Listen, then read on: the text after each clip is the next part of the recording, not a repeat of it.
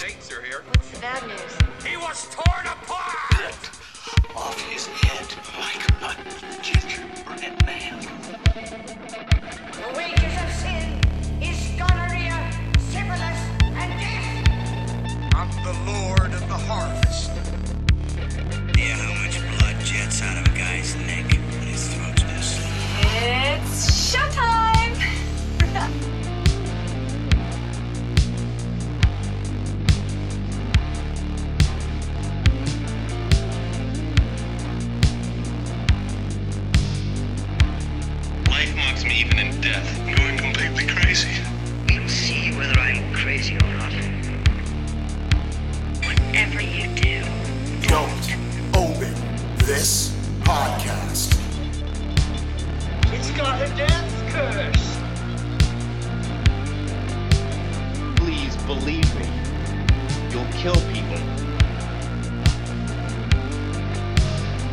Season's greetings, listeners. These are your old pals, Mike, And Tim. and we're back. We're back after our two parter of Coffin Talk to our regularly scheduled podcast where we kind of break down uh, a certain amount of movies depending on what we're going with. And we have something very special in store considering that it's wintry out and uh, one of our favorite horror seasons is rolled in. We did do a Yuletide Fright Guide last year, but we don't like to repeat ourselves. So we're going to do something a little different the uh, anatomy of a franchise. Now, Tim, do you have any uh, any fun Christmassy puns to subtitle our anatomy of a franchise? Oh gosh. I mean, uh I could always go with Oh Holy Fright. That's Um, good. Uh, because I know we also we talked about sleigh bells, but it's a play on words, so it doesn't work in audio format. Um, I I was just gonna go under the the banner of uh, ho ho homicide. that was me attempting. It didn't work. I had a. Can you hear this? Yeah, that I do hear. Uh, okay. I don't know if that'll work. And it's funny because when we were recording Thanksgiving and I picked that up and looked at it, so I knew immediately what the noise was. what it was. Yeah. Because Tim, we are getting into a franchise that I feel is sorely overlooked most of the time. Um, do you want to tell the listeners what franchise we're talking about? That franchise would be Silent Night, Deadly Night. Oh, yes. It's so much more than you're all thinking. I'll tell you right now. I mean, people that know the franchise, they're probably smiling because it is a whacked out franchise. But people that don't know, you're thinking that we're just going to talk about a bunch of killer Santas. But we have way more things. Such a wide gamut of bizarre shit to talk about tonight. Yeah, I think anybody who hears Silent Night, Deadly Night and thinks of the entire series being only Killer Santas probably didn't watch through the rest of the series after like part two ish. And that is what most of the merchandising, I mean, smartly does center on the most bankable image, Yeah. which is a killer Santa. Before we get into this, because this is going to be a crazy episode. Um, how was your week, Tim? Uh, anything good, exciting happening? Uh, all of my stuff, other than prepping for shows, seen as it's crunch time leading up into year end stuff for our other shows plus this one, um, any of my movies have actually been non horror lately uh, that we've snuck off to this theater to see. So I'll, I'll bring those up outside because it's like the new Hunger Games, Mission Impossible, all those Mhm. things. Well, we're also going to get into um, you know, our next episode is the year in fear. So Tim and I will be wall to wall, uh, catching up and, and trying to to get Yeah. everything in. I did watch The Exorcist on Peacock Bless your heart. uh, 48 hours ago, and I have nothing to say. You have to wait two weeks. Did, but did you watch it or no? No, not yet. I, I intend to, um, because it's finally at a price I'd pay. No, like Yeah. it's it, it's one that I figured I'd watch just because I don't want to necessarily go into the year in fair and just be like, here's all the movies that I wanted to watch. Uh, Sure. You guys can figure your own stuff out.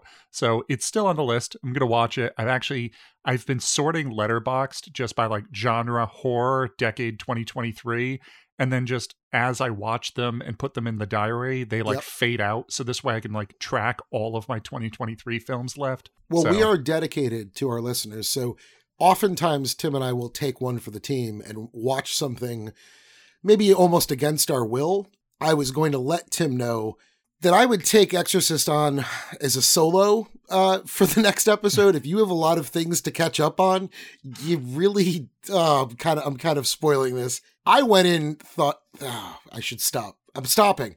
Tune in. Tune in in two weeks to find out what I know I will. but um, my week's been pretty decent.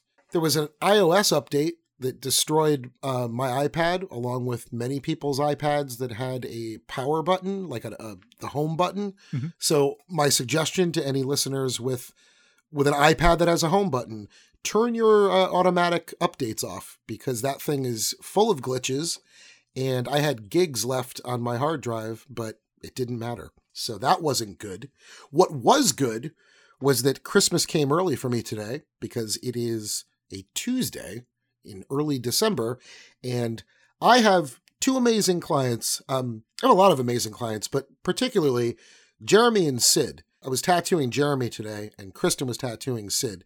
And Jeremy was getting a gigantic Scream 6 uh, thigh piece. So I was super stoked about that. And they showed up with a smile and a surprise. And they said that their friend Anthony was stopping by. And this kid Anthony shows up. I never met him before. Really nice kid. He is holding two pizza boxes from Sally's Apizza on Wooster Street in New Haven. so they set up a delivery of hands down the best pizza in the world brought to me just for the hell of it. So it was a lovely day. And then here I am with you about to talk about a really great series of like holiday slashers. So, So it was a good day. What you're saying is anybody disagrees that Sally's is the best New Haven based pizza, they now need to bring you modern, they need to bring you bar, they need to bring you uh I send adore all of your pizza submissions directly to the grindhouse. I adore pizza. And when you start talking about Wooster Street and outside of Wooster, basically New Haven pizza, it's all pretty damn delicious. Any of those up upper tier restaurants, I will gladly eat a modern pizza or a bar or Pepe's. It's just for me, it's sort of a, a childhood thing. It's just Sally's has always been my go-to. But they make an amazing pepperoni pizza in a coal-fired oven. So will- any listeners that don't theme. live in hmm? I was gonna say we'll find a themed episode where we can do like something pizza related. we got to be able to i mean there's a there's a moment in uh in one of the silent nights that gets close because it's oddly surrounding spaghetti which is similar to pizza in a few ways but so should we crack into the, these? I, it's just we're taking you guys on a wild ride so you should definitely strap in and try and follow along. Yeah, the uh the platform we're going to be leaving from on this is not going to be where we return to because Silent Night I knew already going like for years watching these films that it gets off the rails, but then sitting down and watching them in succession in preparation for the show, I forgot how off the rails these get that at one point the series just turns into what you have an idea? Yeah, go for it. Does it have a Santa in it? Eh, tangentially. yeah is, is it a christmas theme we'll hang some shit on the walls it'll work Yeah. I'm looking at you four. Mhm. Um so yeah, so Silent Night Deadly Night, the first one, I think a lot of people, whether they're fans of the series or not, are definitely aware of it just because of its uh infamy of being one of the movies that I think it was Ebert was it was at the movies. Yeah, at yeah we're gonna like, kind of give you a bit of history on that right now like super quick because it's it's the one it's the only one in the series that was like truly controversial Yeah, because they had always reacted poorly to a lot of the slashers and a lot of the horror films, but this one specifically, when when they went out of their way to like read off the names of all the people involved and just be like, "This person, shame on you. That Yeah. person, shame on you." There's no question in my mind that the showing of Santa with an axe on free TV and commercials is sick and sleazy and mean-spirited. So let's repeat the names of the people who did it. TriStar Pictures, co-owned by Columbia Pictures, CBS, and Home Box Office. Shame on you.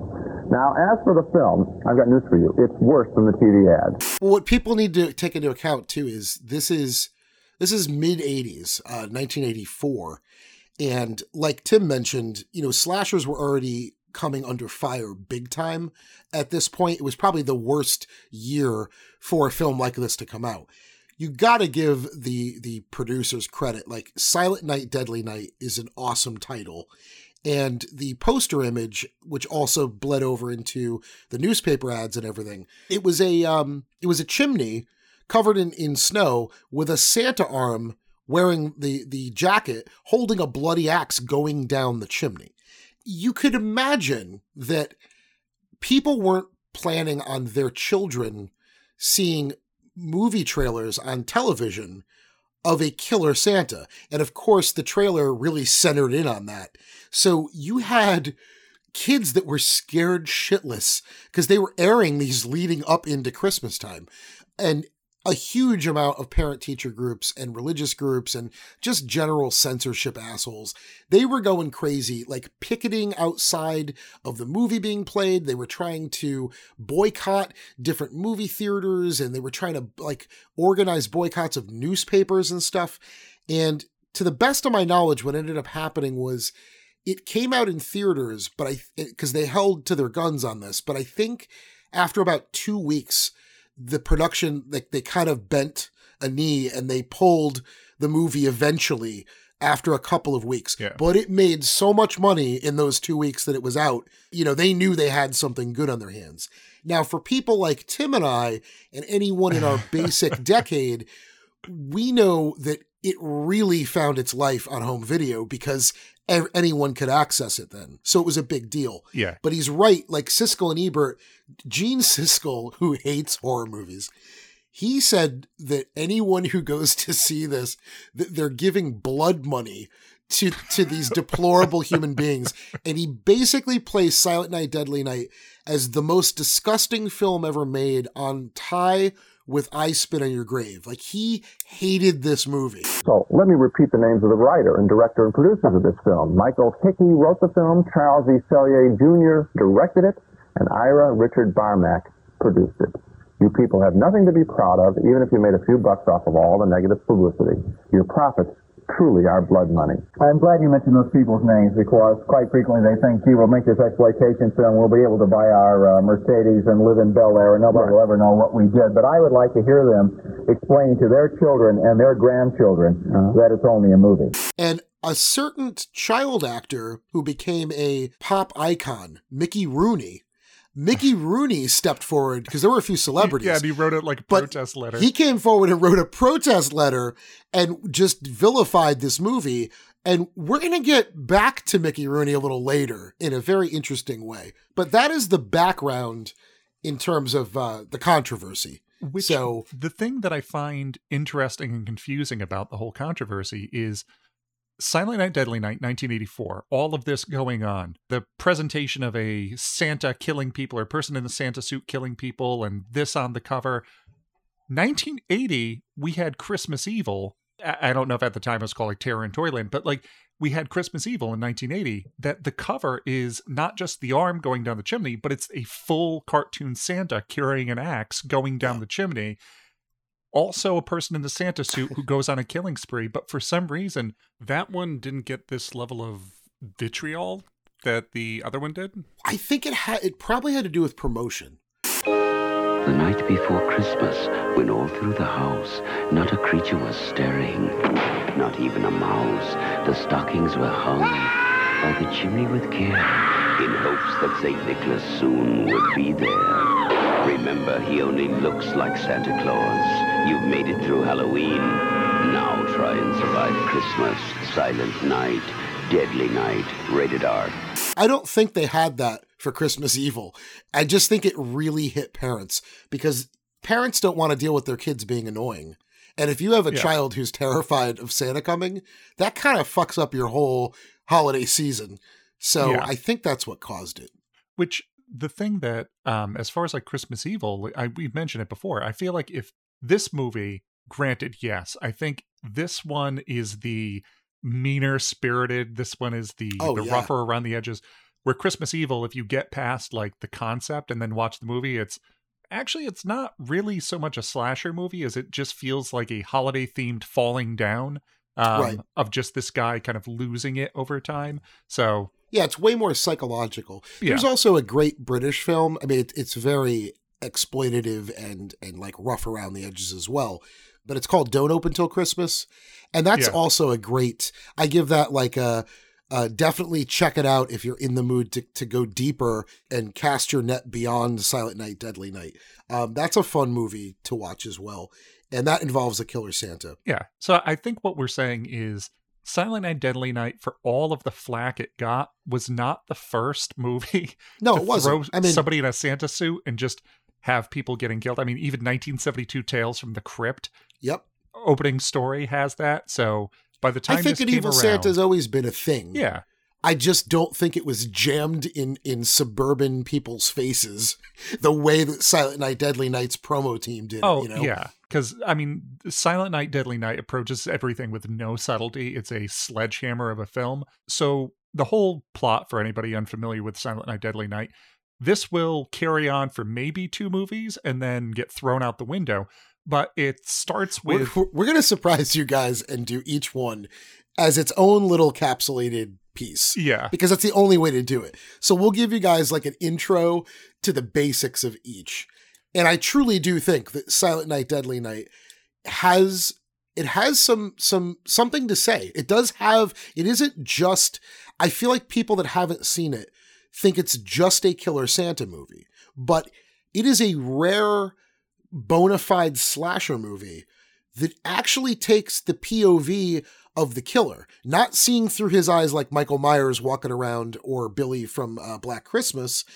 It's it's actually from the point of view of the killer. And and all of the you usually meet your group of friends and you get whoever the final boy and girl may be and you follow through with them.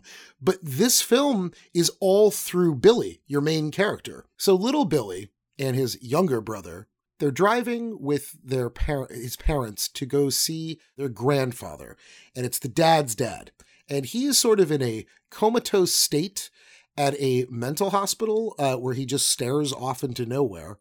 And you get a little moment in the car of the family having a very idyllic drive and talking about Santa and the kids all excited. And they get there and they talk to a couple of doctors. Doctor says oh you know why don't you guys come with me? I'd like to, to speak with you privately.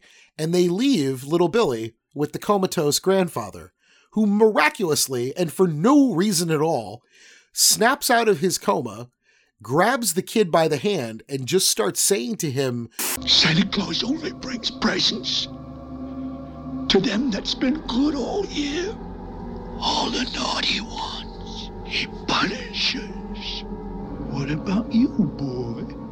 You've been good all year? You see Santa Claus tonight? You better run, boy. You better run for your life.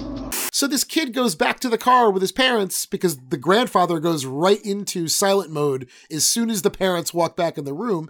And on their way back home, now Billy's like, I don't want Santa to come. Santa's like, he punishes Yeah. those that are bad. Oh boy. Tim, what happens next? It, it's trauma layered on top of trauma. Yeah, so they end up coming across a, a man in a Santa costume who they stop to assist. And when he walks over, they're talking to him. And then he ends up attacking the father, uh, who ends up falling out of the vehicle and ends up dying.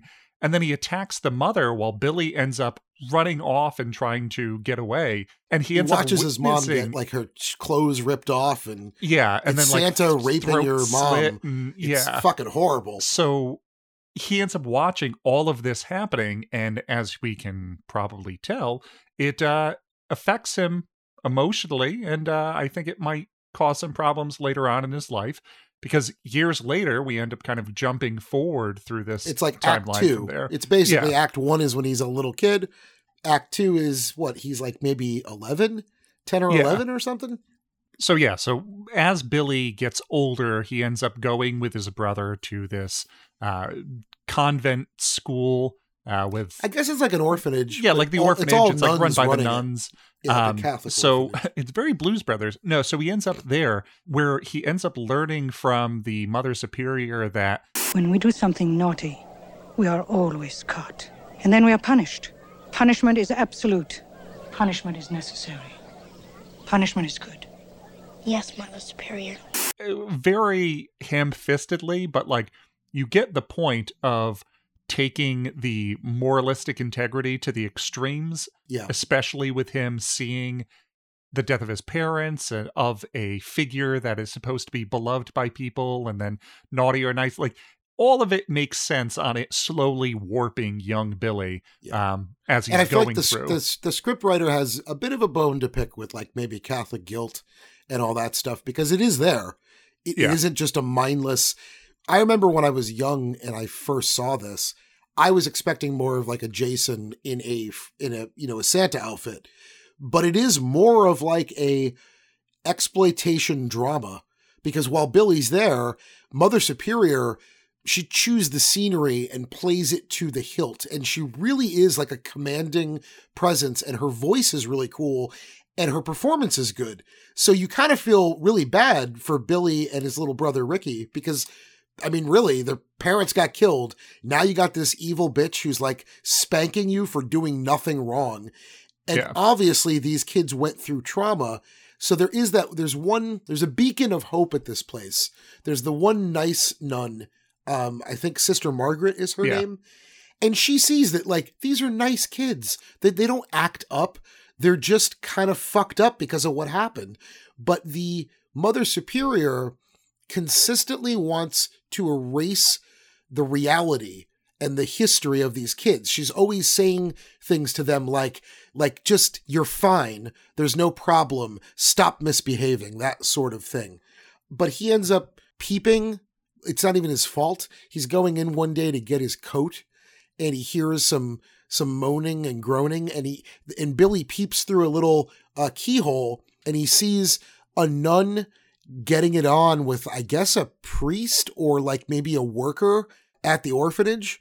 And of course mother superior happens to walk by and see billy looking and she beats the shit out of him. And then she also kind of like manhandles the, the the the couple. She's like whacks them with her Yeah. belt and shit. She's she's really mean. Then what transpires because this is like you've already gotten two doses of the trauma that this kid goes through but he ages out of, Yeah. of the orphanage And luckily, Sister Margaret ends up getting him a job at a toy store, of all places, where he can work with the kids and help this kind of like mom and pop place uh, take care of all the the toys for Christmas time and not the best place probably for a person who is recovering from the trauma of Santa Claus killing his parents, but uh, otherwise we don't get the plot. but he seems to be doing okay. You know, he's um, th- there's a really great montage with uh, this song that is ridiculous. It sounds like something from like a, a TV sitcom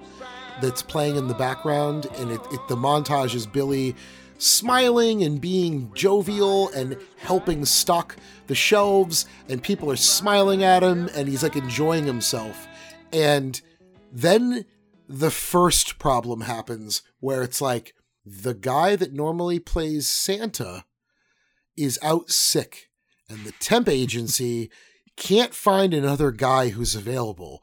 So the mom and pop, not realizing the past trauma of Billy's life, they're like, hey, kid, you're going to dress up as Santa and it's going to be great.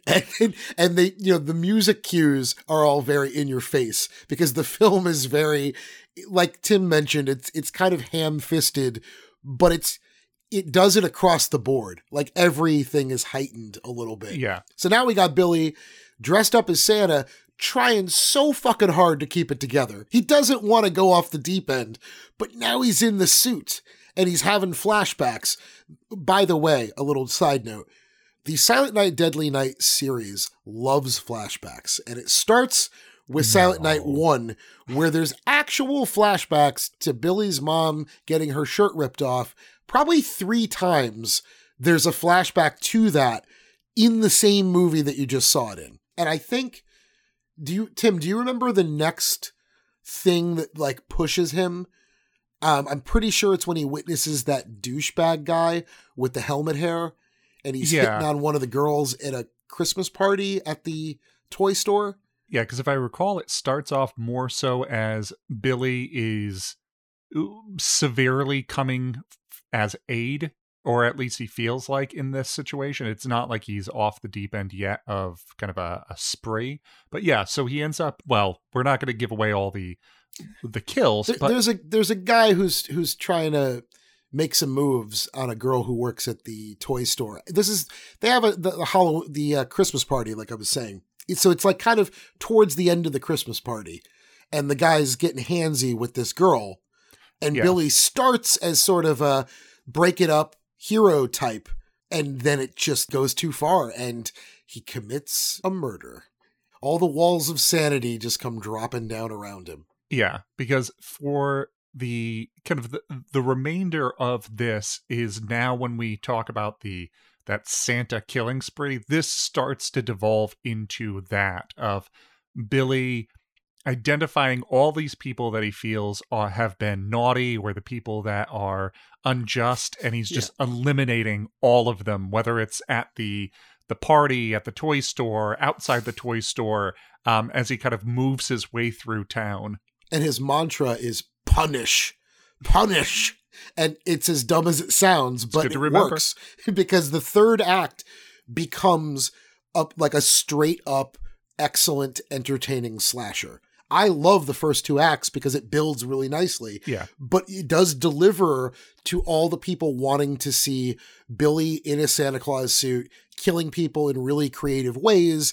And you get that. You get uh, Linnea Quigley, who's known as Trash from from uh, Return of the Living Dead and many many other things. She goes out in probably one of the most infamous '80s slasher kills. Like I've I I know that's high up on people's lists. It involves antlers on a wall mounted uh, deer head and a dead person. So you, you could put two and two. yeah i was gonna say there's there. not a lot of things you can do with that combination so Yeah. um i know we don't want to necessarily give away all the the kills of this you should go watch silent night deadly night but i think this is billy's descent into madness and all of the the lead up to it Yeah. I think is set up well in silent night deadly night even though it's done in kind of a ridiculous way overall It's cor- it's corny, but it's comforting. yeah it has that I don't know, I feel like when you watch it, I'd actually mentioned Jeremy and Sid and Anthony. They all love horror movies and they never they never actually saw this one. They knew about it but never saw it. And they watched it today while they were getting tattooed and they loved it because it I think it is a nice mix and they kind of play on this generational trauma thing.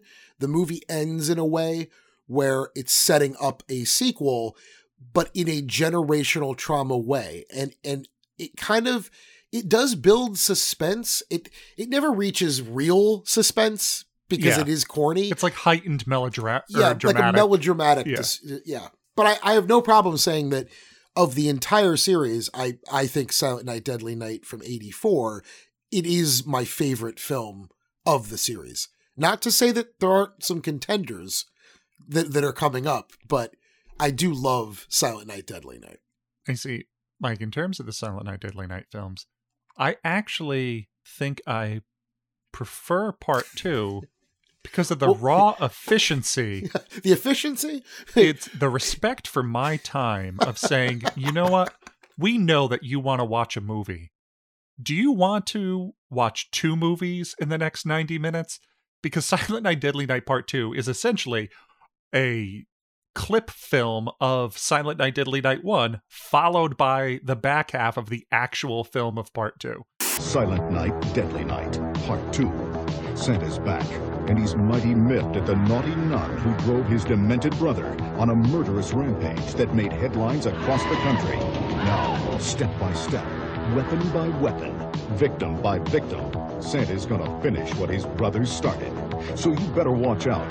You better not pout, because Santa Claus is coming to your town, and he knows who's been naughty and who's been nice. Hold on tight for the sequel that'll chill you through your very soul. Silent Night, Deadly Night, Part 2. Yeah, I was going to lead into this by uh, just riffing, and I was going to say like, "Hey Tim, uh, you ever like want to watch, I don't know, Nightmare on Elm Street, but you might want to watch Nightmare on Elm Street 2, but you can't decide if you want to watch two or three Dream Warriors. Silent Night, Deadly Night is the only franchise that you actually can have your cake and eat it too Yeah. by watching just Silent Night, Deadly Night Part 2 first, if you've never seen any of them. I mean, it's it's such a bold idea. So the this film opens it's with 40 minutes of flashbacks. with Billy's younger brother Ricky um, at this uh, ward, and he's talking with this doctor who's, uh, while he's committed there, he's going through and explaining, like, asking about his history and his past and his relationship with his brother. And Ricky is sitting there and telling him the story of everything that happened in the first movie. So we're getting these constant flashbacks Yeah. of just like a greatest hits of everything that happened for all the story beats in part one. Part part 1 ends on a, a a not really excellent cliffhanger with Ricky, but but it's enough. yeah. and they certainly were smart with picking this up. When it opened tim like i remember when i first saw it and it opened with you know um younger brother ricky being in that institution. I was like oh that's cool. Like th- this this this will be cool. Yeah. it's like a continuation. And then like tim said you get your first flashback because it's a doctor talking to the actor's name is eric freeman.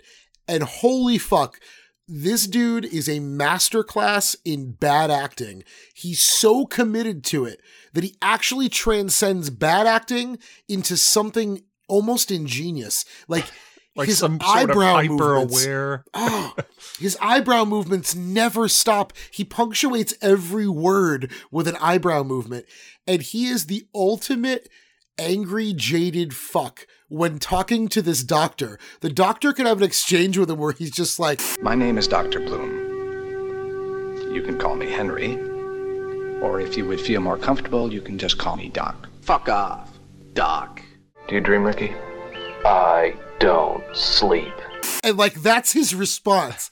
And their entire relationship is just him berating the doctor and the Yeah. doctor just taking a breath and continuing onward.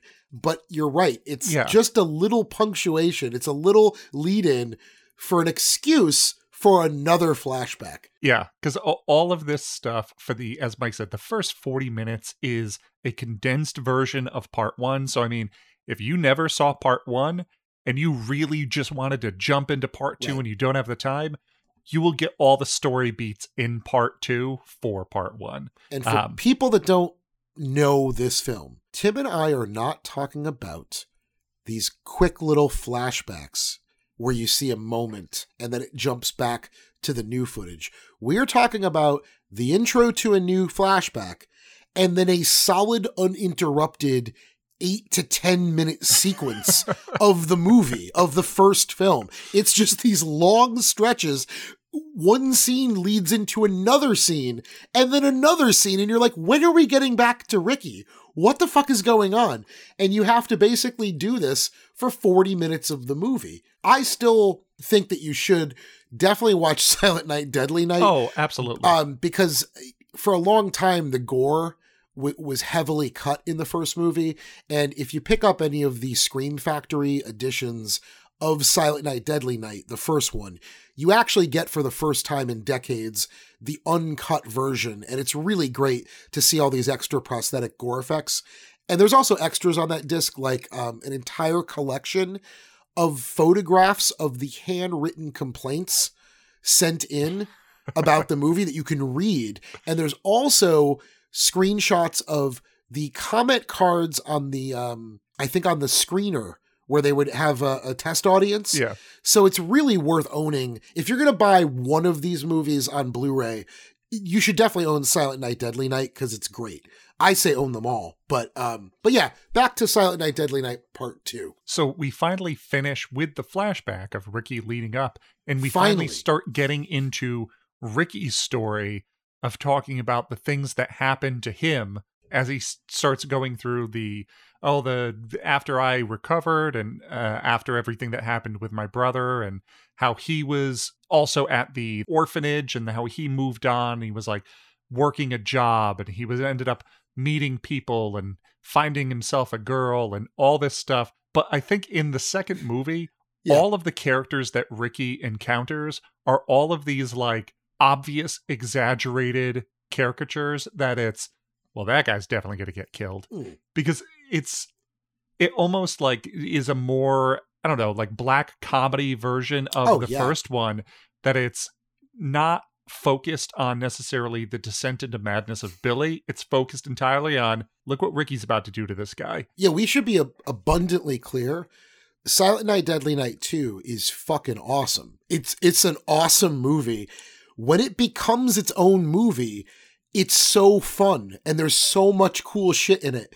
It's just a shame that so much of the beginning is the first film because it really kind of ruins the ability to do like a deep dive marathon because if you watch it in order, you watch Silent Night, Deadly Night, and then you kind of have to watch the movie again before you get to that last 35, 40 minutes of the movie. But it's worth doing. I, it is. Yeah, and it's not like you can just skip through the first 40 minutes because unfortunately like the parts where they cut into Ricky and this um doctor talking back and forth like those parts are worthwhile. It's just difficult to kind of pull that out from all the other flashback clips. Yeah. And neither movie, I mean, I don't think either of them are over like an hour and a half. Uh, Um, no, I, I, I, I don't I so. really don't think they are. They don't feel like they are. Yeah, you basically watch them together and it's just one three hour movie. But you're never going to see, everyone knows Garbage Day that has seen this film. It's become like its own meme thing and all that. Garbage Day is something that a completely derailed Ricky yells at someone who is taking out the garbage when he's in the middle of one of his his killing sprees and he just ex- expresses garbage day very loudly Yeah. and shoots a guy for no reason. Garbage day! Huh? No! Yeah, I mean, even the cover of this movie is literally the Christmas ornament with just a reflection of a man holding a pistol. Yeah. Uh, It's got to be in reference to garbage day. Yeah, and it's like it's a slasher movie. If at some point the slasher just is like, "Oh, I found a pistol," and then just uses a pistol for the next like seven kills, so it's it's all over the place. It's more heightened compared to the first one, but I think Silent Night, Deadly Night Part Two is still definitely worth the watch just to complete the all of the things you've heard about over the years. And it is the most fun. Like if you're hanging out with a bunch of friends and none of them have seen the series at all, I would actually say Silent Night Deadly Night 2 is probably the most fun party movie to throw on. Oh, absolutely. Um, because in addition to Garbage Day, no one ever mentions like it's the only movie I've ever seen where someone gets stabbed with a fucking umbrella and then the umbrella gets opened after it goes through them. And there's also a really crazy like battery jumper cable kill Yeah. that, that is off the charts hilarious and it's sort of um this series plays a lot with the meta elements of its own series and there's a moment where Ricky goes on a date and I have no idea how anyone could date this guy but they go on a date to a movie and he's his typical grumpy self. He's all whiny and bitchy at this movie. He doesn't want to be there. And they're watching Silent Night, Deadly Night on the screen. And as the Santa starts killing people, Ricky's all like, oh, I could get into this. This is kind of cool. And in the background, there's a guy that won't shut up during the film. He's talking through Yeah. the movie. And Ricky gets so perturbed that he goes and kills him in the movie theater. It's that kind of fun. That's the shit that you're in for when you watch this movie. which it sets off this weird like chain of events where the second they're watching the first, I think they're in the third, I think they are watching a clip from the second. That's but definitely true. The fourth is watching the third and the fifth is watching the fourth. So it's like it changes itself throughout the rest of them, which becomes such a weird thing to explain like metatextually of wait a second. So that means there's characters from this movie that were in the last movie, but somehow they're watching themselves on TV. So it don't think too hard about it and just and see, ju- just when you thought that the crew, the cast and crew, and everybody that they're like sticklers for continuity from the way we're explaining this with these meta introductions of each film within the film, continuity goes right out the fucking window when we're introduced to Silent Night, Deadly Night 3, Better Watch Out, directed by a guy named Monte Hellman. Enter a world of dreams. Laura, tell me what you saw in your dream. I told you, Dr. Newbury. Santa Claus. A world of silence. subject may be making contact. I don't want to see the future or the past. I just want to be normal. A world of madness. No one is normal. A Yuletide terror returns with the saga that shocked a nation. Robert Culp, Silent Night, Deadly Night, Part 3. Better watch out. And I have no problem saying that, uh, you know, this is my least, this is my personal least favorite of the of the film. He did work on The Terror, the Roger Corman film, The Terror, Mhm. and it's very odd because The Terror is actually being played on a TV screen in the gas station of this movie. Um, so there's a weird little tie-in to that. But holy fuck, Tim, like, how do we explain this one? Like, how? So this movie is where they start to get into the oh, it's a slasher movie. But what if it was like a supernatural slasher movie? Because they start getting into this like 80, well, maybe it was just a really big 80s trend between this, uh, was it New Blood phenomena? But it was like, what if we do a slasher movie where he's tracking a girl who is also clairvoyant to an extent? Because this is Ricky has survived because he's being um, experimented on by a doctor who has this kind of like contraption on his head with an exposed brain and it's like Yeah. pumping all of this stuff into him.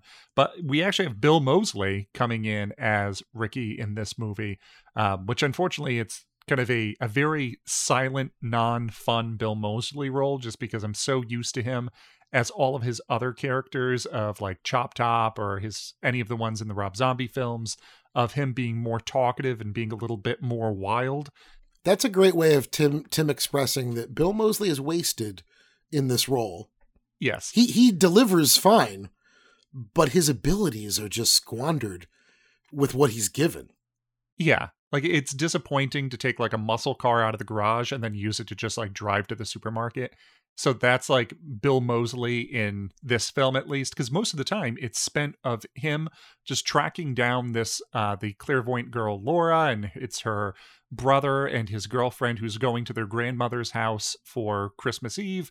Um and along the way they get there the grandmother isn't there. They're getting the house ready, but Ricky is following and trying to get to this house and is going after Laura, seeing as she has some sort of psychic connection with him. Yeah. Um, so it's this clairvoyant, blind character who is trying to navigate the home and defend them against Ricky. Um, it becomes a lot of different it's like a melting pot of a bunch of different things that I've seen in other movies throughout the 80s, all boiling into this. My problem, I, I guess, all of these films have pros and cons, and my problem with Silent Night, Deadly Night Three is that it opens, and I, mean the opening, Tim. It opens so promisingly because it does feel kind of like an Argento era, almost like phenomena. I mean, fuck the lead, um, Laura. I don't remember what the actress's name. Is. Oh, Sam Scully. She even looks like Jennifer Connelly. She's very similar looking, and you get this great chase scene in like a completely white hospital, and she's like running all over the place eh, down these halls, and then you get this like blood soaked Bill Moseley like standing in the hallway. Yeah. And he has like that clear salad bowl on his head. The brain that's exposed is three times the size of a human brain, and it's ridiculous looking. It's got like an antenna on top. There's just no reason for it. But that opening, Tim, when she turns the corner, it's then it uh it's like an old Saint Nick, and he's sitting like Odin in that throne of Christmas shit, and he like pulls this knife on her. She like sits on his lap and he she's telling him the stuff she wants for Christmas. And then he pulls a knife on her and she screams. And I was like, whoa, this is gonna be fucking good. But that's just a dream. Cause then like she wakes up Yeah. and she's actually blind because her parents died in a in a plane accident and they kind of claim that, that that's why she lost her sight, I guess. But her grandmother's telekinetic or, or ESP psychic, and so is Yeah. she.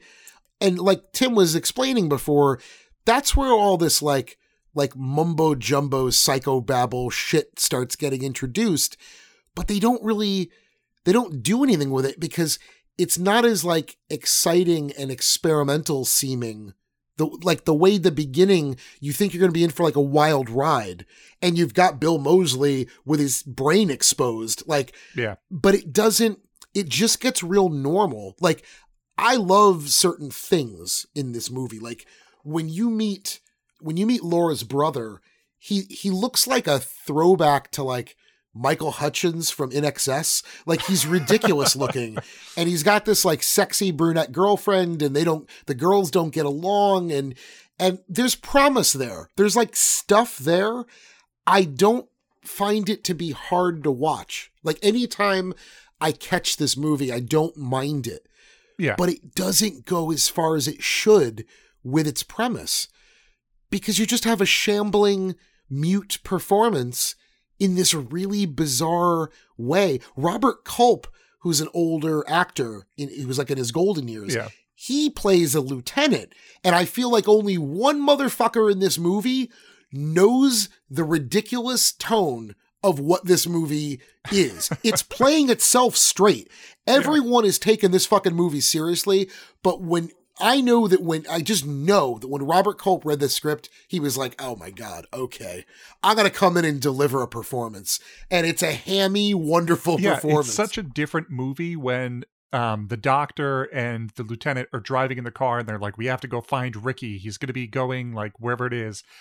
And as the he's there using his mobile telephone in his car, and he's yeah, is that explaining his side like, gig? Yeah, is his he's- side gig like he Yeah. sells mobile phone Well, plans? it's- yeah, so he's explaining like, oh, it's actually you should get one too because it can do this and this and this and That's what I said. But once you get one, you'll never know how you did without it. You know, you get call registry, and call waiting, call forwarding, 100 memory auto dialer. You got a stick? What? Well, if you drive a stick shift, you need the hands-free option. That That's a must. Sounds like you have a uh, financial stake in these hazardous toys. Well, I do get a 100 bucks off my cellular bill for every new sign-up. And it's such a weird scene to fit into the middle of this, but it's like if they kept that energy throughout the rest of this, I think it would be a lot more fun. Because, like you said, it's not that it's bad. I think it's just there was potential there to be more interesting than it is, and it just ends up being kind of there. yeah to, to really solidify what I what I mean to listeners that might not have a, a, a barometer here, the Robert Culp character, the lieutenant, everyone knows like James Karen's role from Return of the Living Dead.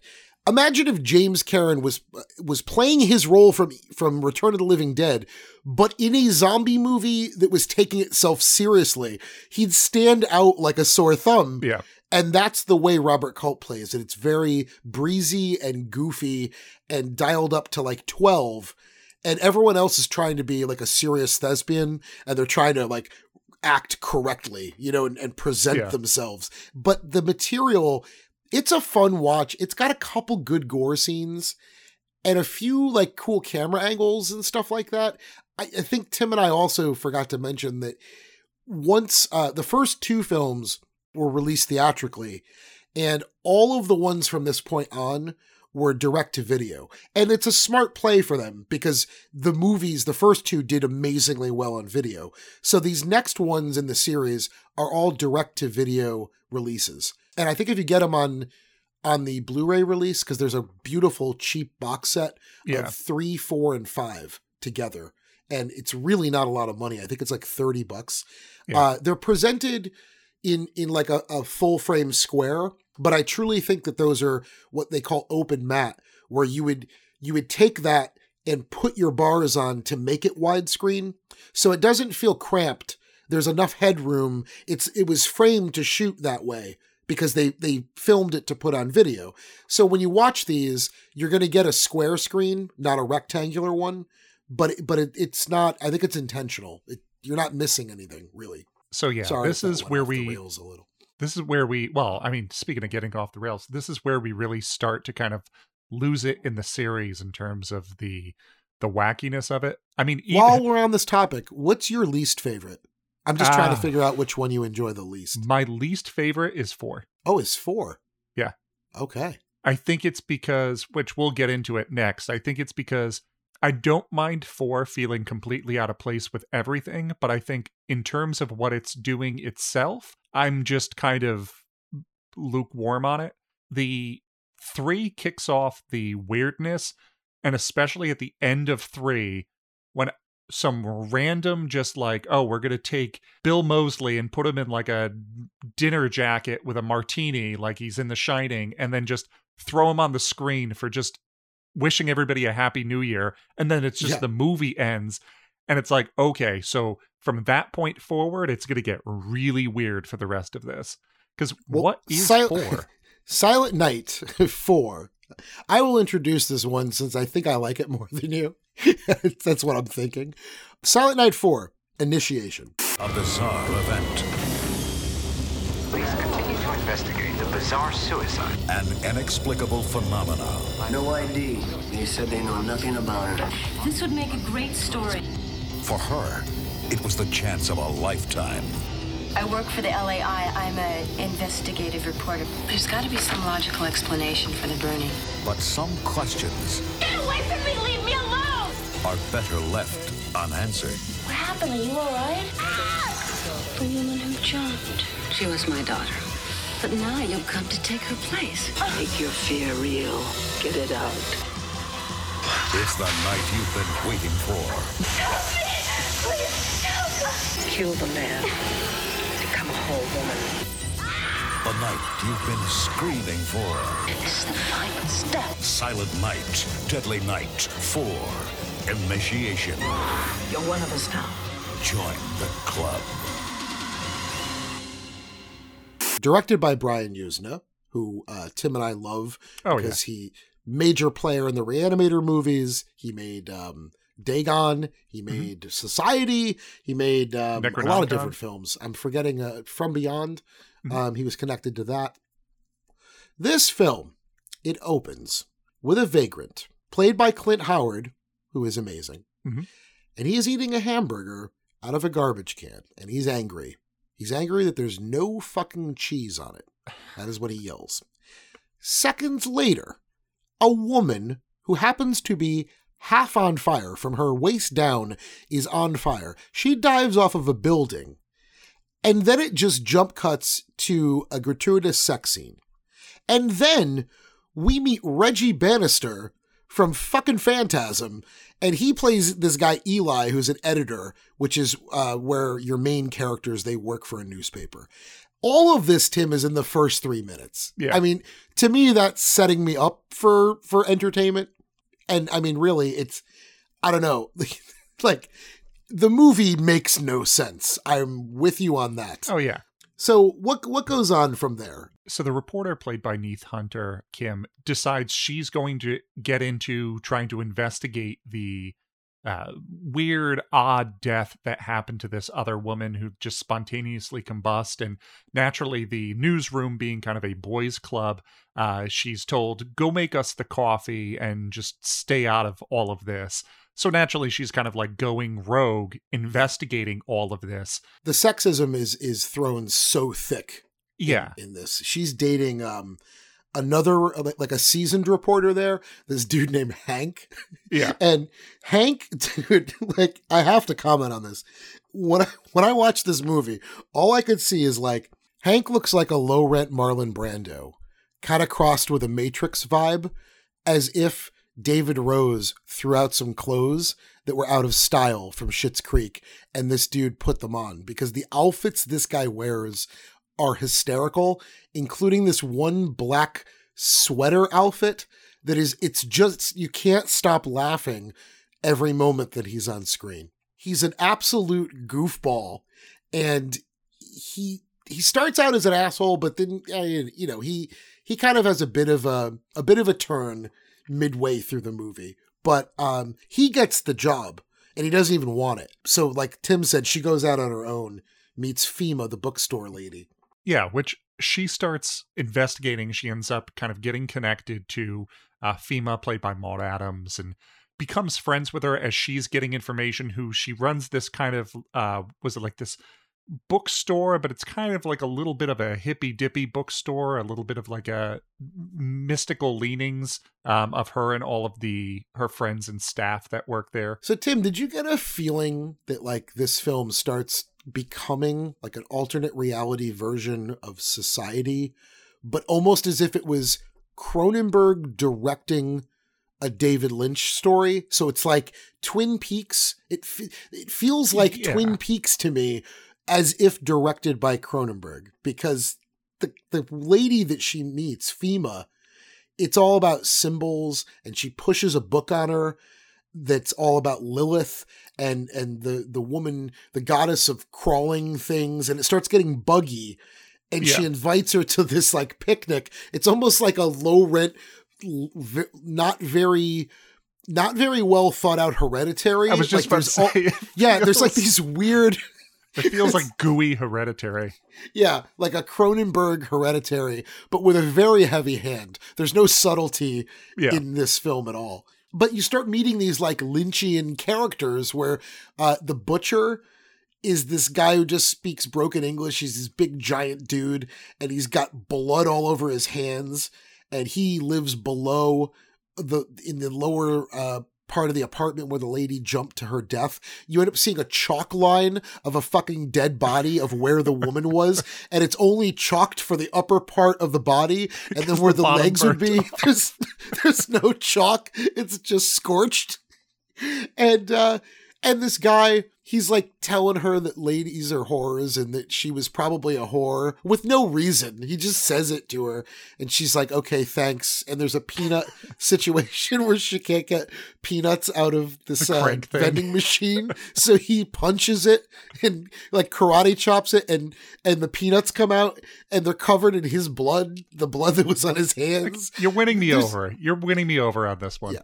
I, it's just I I mean I'm surprised that it's your least favorite just cuz I think it's so bombastic that I can't help but enjoy it because in a matter of minutes she's in her apartment with the book the lady forced her to take and she's looking at this symbol that's in the book and she pan the camera pans over to the spaghetti she's eating and the spaghetti is arranged in the plate in the same way as the symbol and then there's bugs coming out of things. Uh, I think at the 15 minute mark, Clint Howard reaches into a, a an air vent on the top of the apartment complex and pulls out a giant mutated maggot, courtesy of of Screaming Mad George, who's given us everything from Oh, yeah, the which- effects for society to uh, creatures that were in Big Trouble Little China.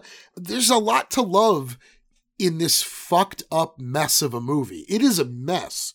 Yeah. There's no doubt about it. I think my my issue with it that didn't end up making it higher on my list in the series is because I like the things that it's doing, but it feels like a half measure. Like it feels like Yeah. there's something missing to bridge some of these scenes other than okay, so we start getting kind of as the name of the movie is, uh Silent Night Deadly Night 4, the initiation once she starts getting initiated, it feels very quick from there on out that it's like we get a couple kind of good screaming mad George effects, but we don't get a lot of plot. It's just kind of a, the rehashed feeling for the last half, which I I like everything they're doing. I just wish they had more breathing room on it. I agree with you 1000%. It feels like it's missing so many bits of connective tissue. That's why what I was saying that it's it lacks subtlety, it really does lack subtlety, but I mean all in all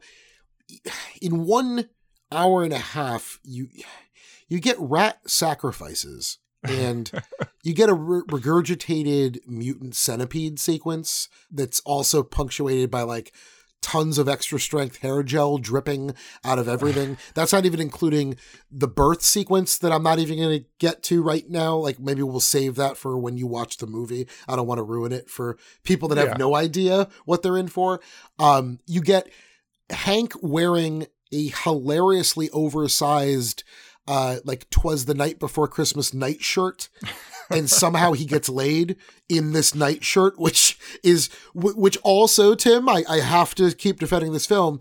That sex scene leads to the most epic cock block in cinema history, and that is Clint Howard walking into a room while you're having sex with a with a gorgeous redhead sitting on the end of the bed in the middle of your sex act and he just starts watching TV and then they have a fight where Clint Howard bites Hank's Achilles tendon, like bites it off his fucking leg. To me, that's like, never mind that there's a pre climax climax, not sexual, but there's this climax in, um, it's in like a meat locker and it involves like putting these mutant insects into someone's stomach and then the girl's fingers start twisting and wrapping around Very one another society. which is super society. I mean i feel like the finger meld sequence is worth the price of watching it. Just that.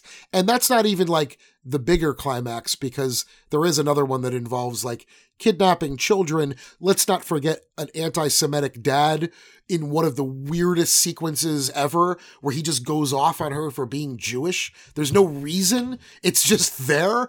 I don't know. Like i love the the audaciousness of this film. And i just think that when you think about the amount of movies from the 80s and the early 90s this is 1990 a lot of lesser films as far as delivering on weirdness a lot of lesser films have way more recognition. And barely anyone that is a dyed in the wool horror fan is ever like oh you know what? Initiation is a fucking crazy movie. You just don't hear enough people mention Yeah. it. And it has faults. I am i'm so in tim's camp on this where it's a mess of a film. But man with a little bit of tightening and if they played a few things a bit more logically like in a in a way that would flow better i think you'd have like a classic like a 90s classic. Oh, and yeah. instead it's like just it's it it's so close but it's not there. But i doubt anyone will be bored. I tell you that much. And you Um, get to watch Clint Howard watch Silent Night, Deadly Night 3 on TV. Yeah and before we get to the next one am i crazy or is maud adams is that her name is that the who's oh, the, one who plays Fima? no the red-haired lady Yeah, Neith Hunter, who plays Kim. Neith So the- she's yeah. in both films Yeah, so Neith Hunter Yeah. actually in so Silent Night Deadly Night 4, Neith Hunter plays the main character, Kim, the reporter. She plays Kim again in 5. She's But- like a red-haired Sherilyn Fenn, which is another weird like Twin Peaks connection. She kind of looks like her. Because then the, th- weird thing is in five so when she runs off with the the child and from four they never really directly it's not a, a continuation just happens like silent night deadly night 5 the toy maker she's just a neighbor who's in it with the kid Yeah, but she has a kid that could be that kid. Like, Oh yeah, they even have they both have the same names, Right. and then she even talks about at one point because Silent Night, Deadly Night Five, the toy maker, is following uh, another woman and her son, and the son sees his father get killed by a toy when he's young, and he ends up um, becoming non-verbally doesn't speak anymore. He is too traumatized. But the neighbor next door is played by Neith Hunter as Kim again with her son Lonnie. And she even explains, like, well, yeah, it's sometimes trauma will do that to kids. Like, I've certainly been through my fair share of trauma. Lonnie and I have been through a lot of stuff.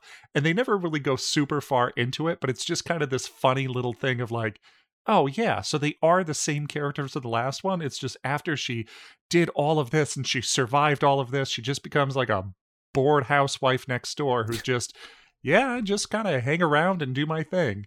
Which so just to re- fun. just to recap for everybody. So Silent Night, Deadly Night four, it it does. We're not really giving away the mechanics of the ending, but as Tim had just alluded to, the lead lady does escape with a kid that, that was supposed to have been killed, sacrificed, and it doesn't work out that way. This series has thrown continuity out the window, but it seems obsessed with somehow trying to make certain connections still there. Like it makes the weirdest choices for Yeah. what could be continuity, but it isn't really. It's like almost there. because there's even a couple of moments in the flashbacks that comprise most of part two where certain people are recast, like just in a couple little shots that make no sense. So the whole thing, if you are still with us, if you're doing a marathon, four might have sounded like all the havoc and craziness that you can handle. But I do think five trumps it like big time. I think five, Five has is the energy nuts. of like a full moon production. But yeah, this one, Silent Night, Deadly Night 5, The Toy Maker, is directed by a totally different guy, Martin Kitrosser. Welcome to the shop of Joe Petto. Here, you'll find the most amazing gadgets on Earth. Each toy is unique. What a terrible accident. Sarah, you think this is an accident? Look. Each specially designed by the craftsman himself. But where did, where did all these toys come from? What? Sir, what do you know about that old guy from the toy store? I wonder if I told you he was arrested for maiming some kids several years ago. What reason could he have to hurt innocent children? Joe Petto always wanted a real boy from the producer of Bride of Reanimator. I want my boy! What have you done with him? With special effects by Screaming Mad George Inc. of Nightmare on Elm Street Part 4. Comes the most incredible night yet.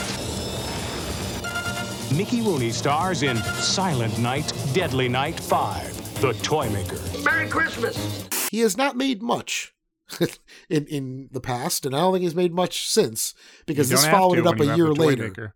1991. I Yeah. could easily say The Toy Maker is his best movie. Which so yeah, so we have a couple returning characters that we mentioned. Neith Hunter is Kim, and actually uh, the child Lonnie from the fourth one is Conan Yuzna, related Brian to Yuzna's son. Yeah.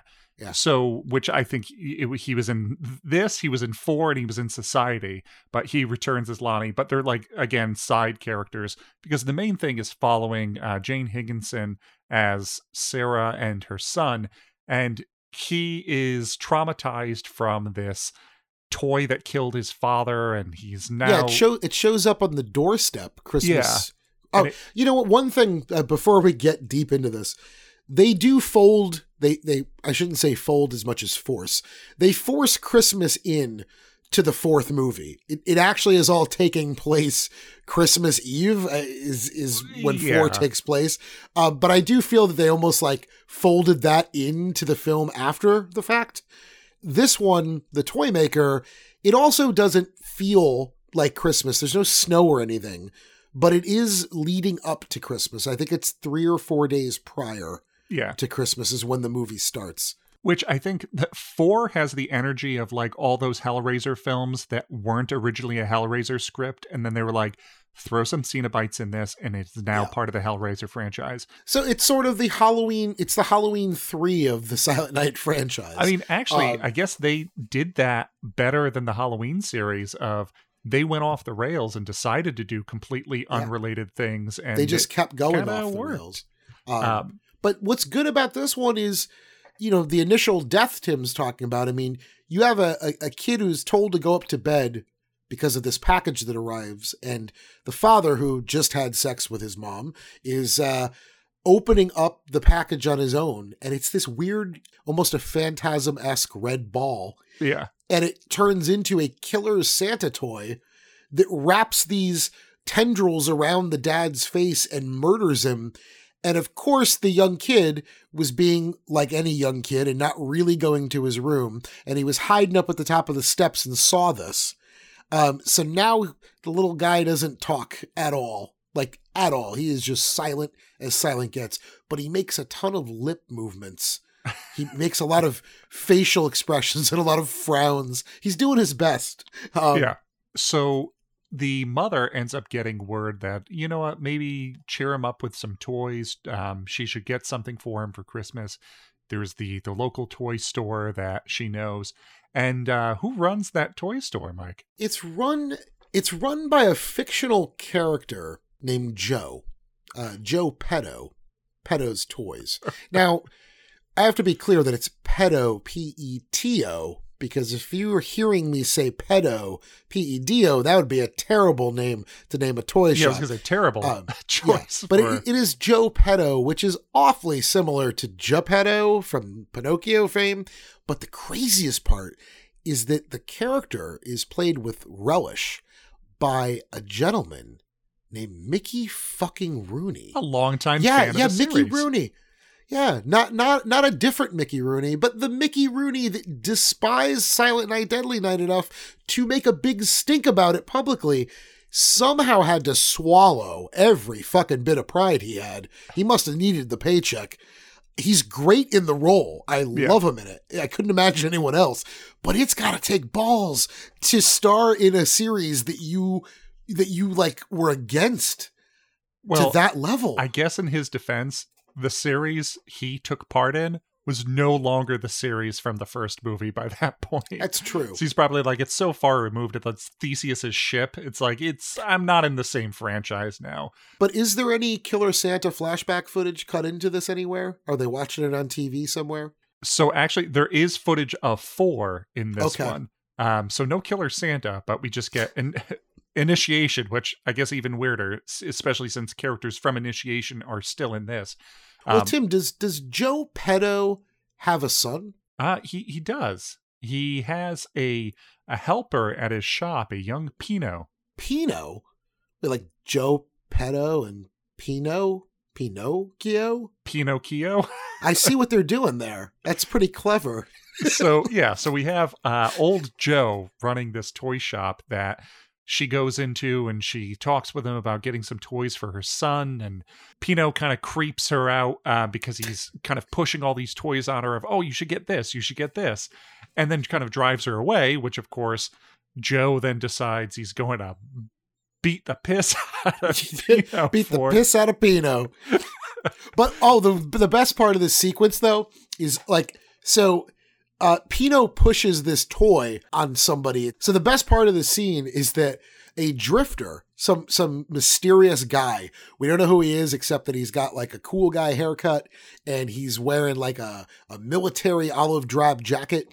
He slipped into the toy shop uh, unnoticed and he's looking around and he's piling up his hands with a whole bunch of toys and um, and while he's doing that, that's when the sequence happens where the, the mother leaves with the kid and Joe turns evil and starts berating Pino.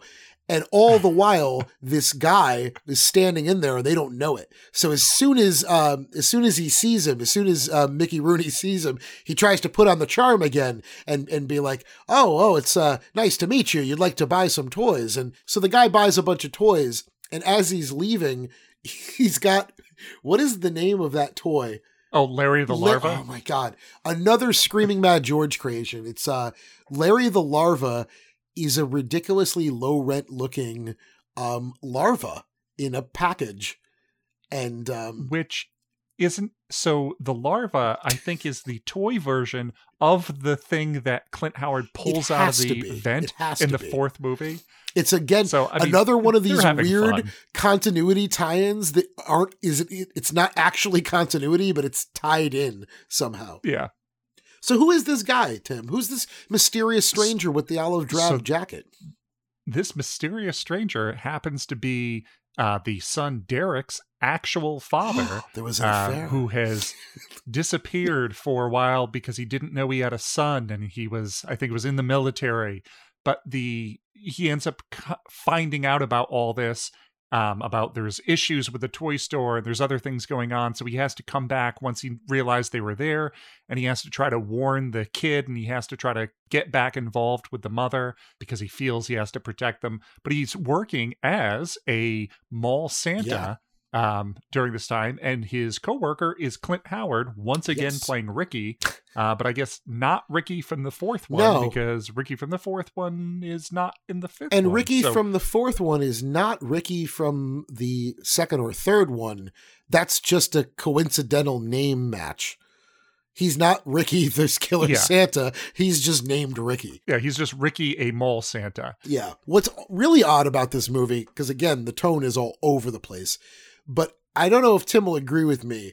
The filmmakers work really hard to frame the drifter as a as a dangerous negative presence and there are Yeah. moments where he's in he's he's actually next to or even talking to the mom but they make the mom there's the moment where he confronts her in uh in the parking garage and she's like scared of him and starts running away. So you're watching this as a viewer being like, who is this mysterious guy who's trying to track this lady down who's running for her life?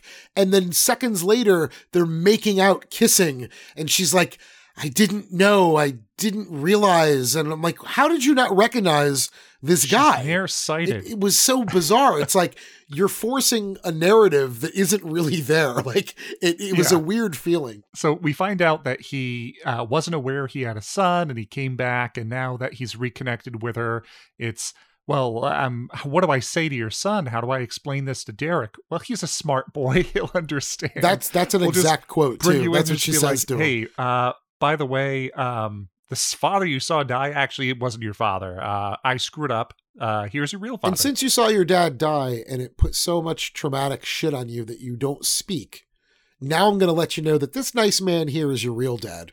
We're sure that'll get you talking again. You'll you'll be good. and he can die any moment.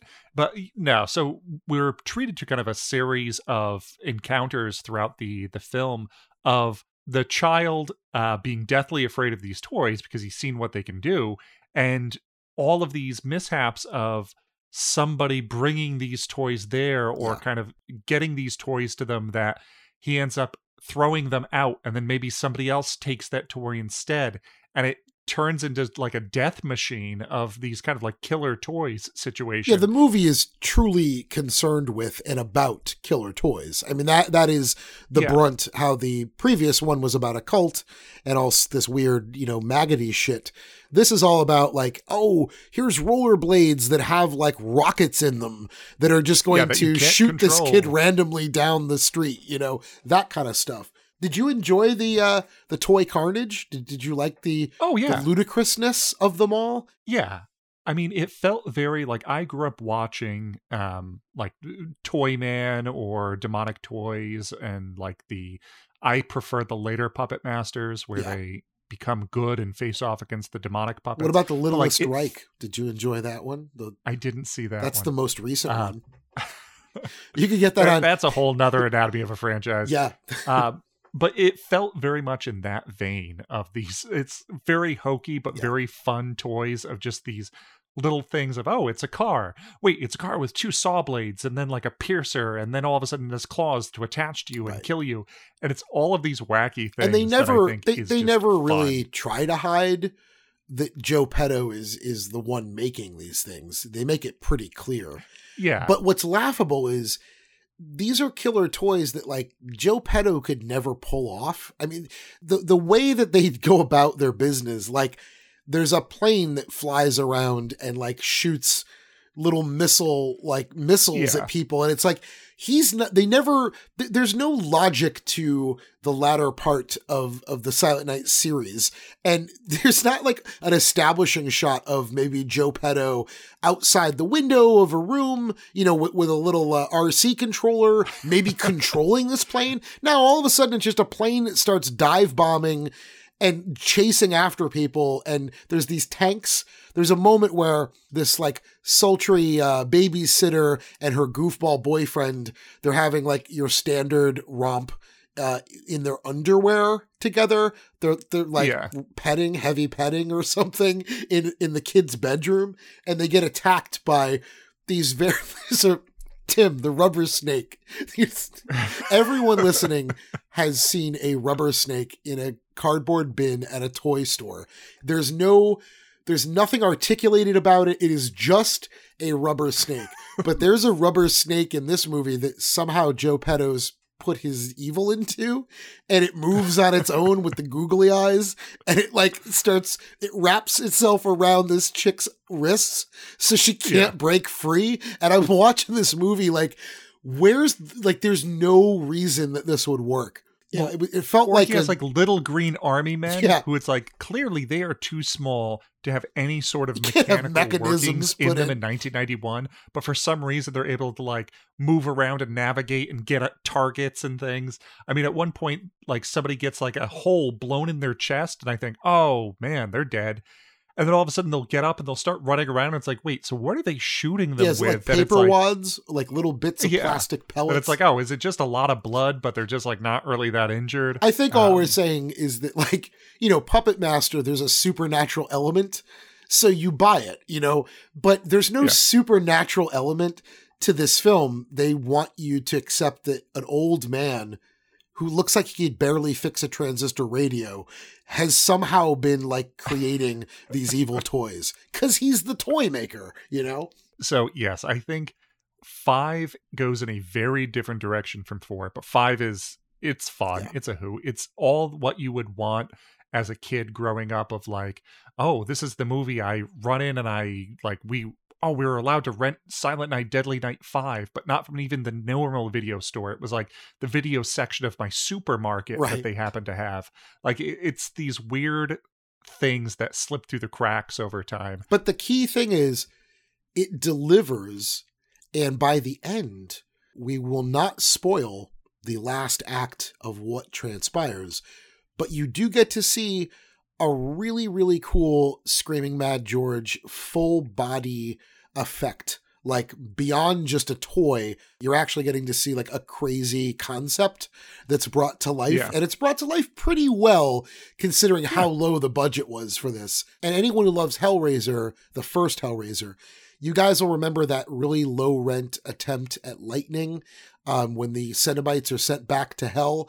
There's the good kind of optical uh, lightning stuff that you see in Big Trouble in Little China and Ghostbusters. And then there's the low rent version that's just like makes you laugh because it's so great. They they incorporate some of that into this too. So I feel like the ending um the ending leaves you with like a really cool visual thing that you'll always connect to this movie that I think is a is a, a fun way to end it. So, Mike, the series ended at five. It truly did. For ages until the kind of sort of remake In 2012. 2012. Yeah. Um, which they just in in 2012 fashion, they knocked off the Deadly Night and it's just Silent Night now. I heard this story. This fella dressed as Santa. He said about killing them that was naughty. Creep.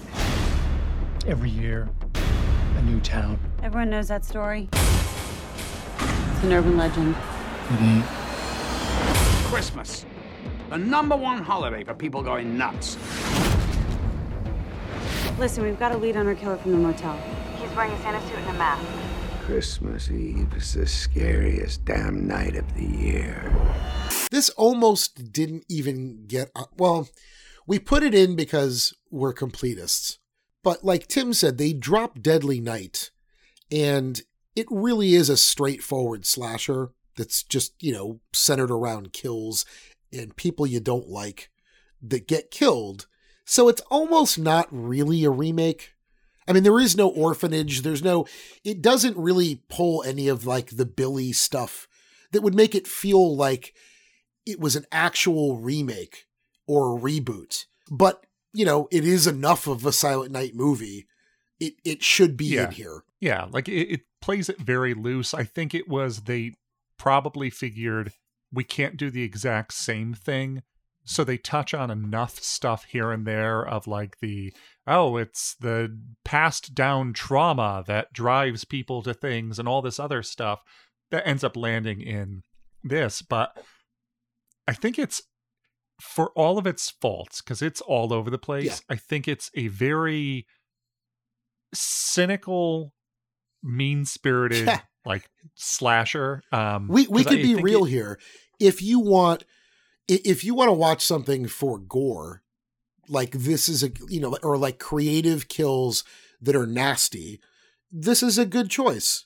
It's a different. Yeah. It doesn't fit the tone of any of the other series, even though those are all wildly different.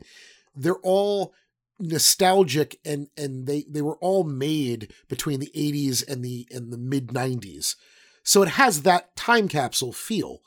This one, did you notice, Tim? They go they go whole hog with Christmas decorations and lights and the feel, but it's kind of missing the snow, especially when it's like Wisconsin. You would imagine it would be very wintry. it's missing the winter, but it does fill that void of if you if you're a voracious horror fan that wants as much killer Santa as you can find. This is a, a this fits the bill. Yeah. And I, I think it's a fun Malcolm McDowell as a terrible. I think he's the police chief, but it's Yeah, this really weird role for Michael or for Malcolm McDowell of he's like this macho character, which is a weird Yeah. thing for him. I just think of the like caller. He's the, yeah, of like we're gonna stop this guy and his. Uh, we're gonna stop Carson. Well, sir, it's actually with two S's. But this Double follows S's, Jaime King. Double screwed. Th- this whole thing is around a she's a deputy. I think she's a deputy. I haven't yeah, seen and like her father was on the force years ago, and now he's retired, and he's going to be one of the the Santas in the big parade, and she's kind of not loving the whole being a cop thing because she feels like she doesn't have what it takes to really kind of do the job. But then it's this Santa Claus killer who's going around town picking people off, which everybody in this town is like, for the most part, truly vile. There's really like they really lean into the well, if they're not likable, you're gonna cheer when they die. Yeah. nobody's safe. And I almost think movie. that, you know, I mean, again, we talked about none of these films are like perfectly put together. I, I do think the original is still, it's all the right amounts of everything to make it its own, like, sort of standout mini classic. And Yeah. this one, it, it really does deliver in the violence department. And it's, it's pretty, I don't know. I, I feel like it's pretty well shot. It's not high end looking, but it doesn't look cheap, like super cheap. So it's got it's got enough to offer for an hour and a half. I mean, I, I think it's it's definitely one of those things that if you liked a lot of the slashers that came out around this time, like the My Bloody Valentine 3Ds and things like that, where it's I just want something that is gory but kind of slightly nostalgic for either a, a holiday or for like something I grew up on because it's a semi remake. I I think it's a perfectly fine movie to rent. You don't need to necessarily own it, but I think it's not one that I would pass up if somebody was like, I'm going to throw in Silent Night. Yeah, I'll, I'll sit down. I'll watch it with you. yeah, it's worth watching. And I think uh Donal Logue is in it. Yeah, he Yeah. plays Santa Jim. I remember- I um, remember him. as this like super cynical Santa who has a kid on his lap and tells him like, uh, so your gifts are going to be put on eBay by your parents because nobody truly loves you and the world is terrible and Santa doesn't exist. Oh, Um, the cynicism of 2012. and we actually get Ellen Wong, um, who played in Scott Pilgrim as Knives Chow. But I remember also her showing up in The Void, so it was just kind of interesting seeing her in The Void and her in Silent Night as essentially a similar role Yeah. of.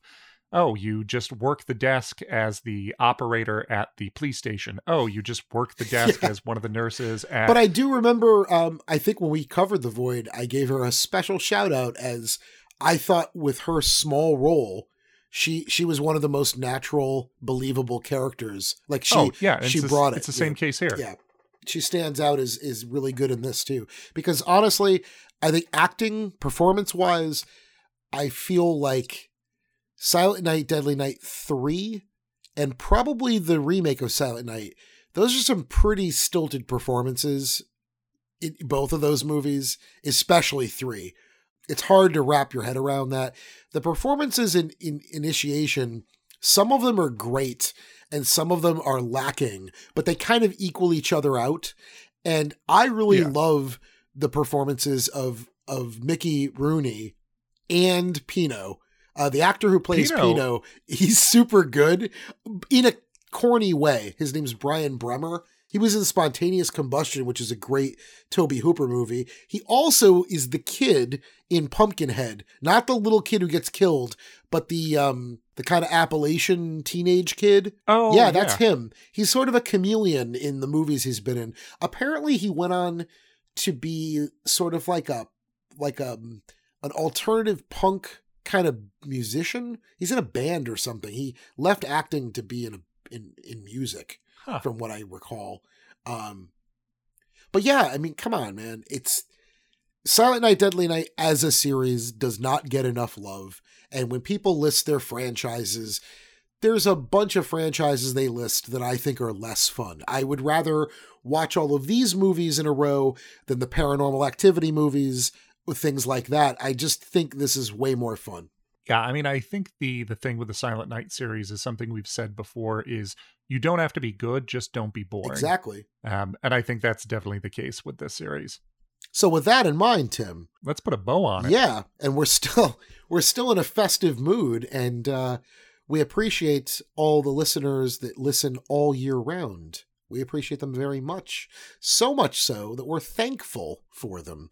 So, what we've tacked on to kind of really bolster this episode and make it a festive episode, me and Tim teamed up with uh, with Kristen, and we went and saw Thanksgiving from Eli Roth. I think the night before Thanksgiving we went around. It was Yeah. around that time. Our friends Bill and Wendy came as well, and uh, we we did a quick uh, little immediate conversation that we're going to tack on to this episode to give you guys an extra dose of holiday fright. Okay, over to us. This year, there will be no leftovers.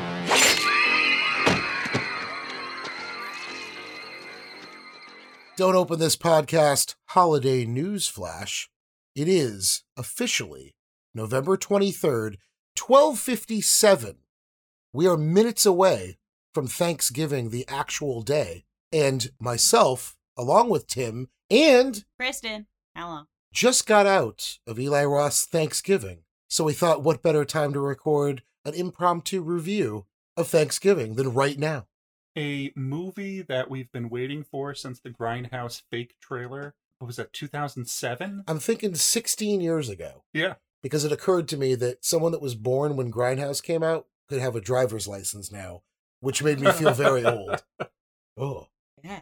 Which I guess, so originally they were talking about how this isn't exactly the same as the trailer, only because they wanted to create this like fake lore of the trailer was to a movie that got destroyed and everybody was left the industry or disappeared and nobody was ever able to be contacted again.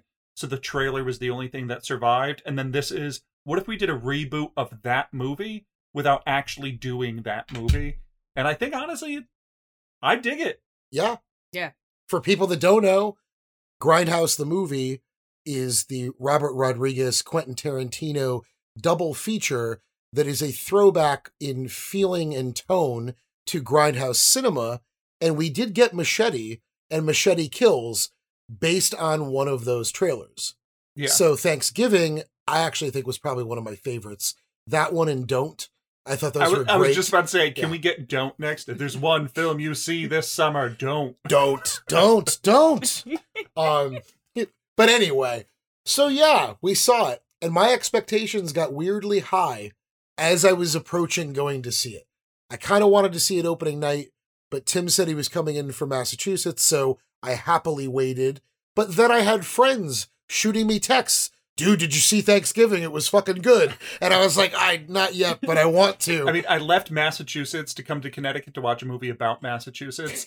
And Yeah, the, that is funny, The entire right? time I'm listening, they're talking about like Hanover and Plymouth and like Methuen and all these things. And it's, Kava. yeah, they have like accents that are fleeting where you'll have one guy who's like the guy from Hanover and he has the very thick accent, but nobody else does from that crowd. Patrick Dempsey is the sheriff having a very floating accent where it's just hints of words. otherwise known as the sexiest man alive Yeah, was he McDreamy or McSteamy? I don't know. McDreamy. It's- He was McDreamy. But it, he was it just happened like a week ago. Glad we have a professional. It was either People or Time, one of the Oh People well, magazine. you do not understand the the level of McDreaminess from Grey's Anatomy. I don't because I never watched that show. I re- started rewatching it, but not actually sitting down. Uh, Mike knows this. I get a lot of clips of shows on TikTok, so I end up just watching like sped through episodes of like different Grey's Anatomy.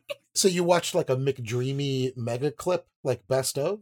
No, so or- it goes through each episode. So like the person will come in shot or with an illness. It's never something basic. I don't know. There's a bomb episode. There hospitals do not run the way Grey's Anatomy runs. Okay. Um, so I go through and then I just want to find out what happened with that pregnant lady who had a tumor or something. So and you then really have watched Grey's Anatomy in a sped up TikTok-y type of way? yeah, and the parts are That's never weird. are cohesive. Quibi was 'cause, right. like- But I, lives.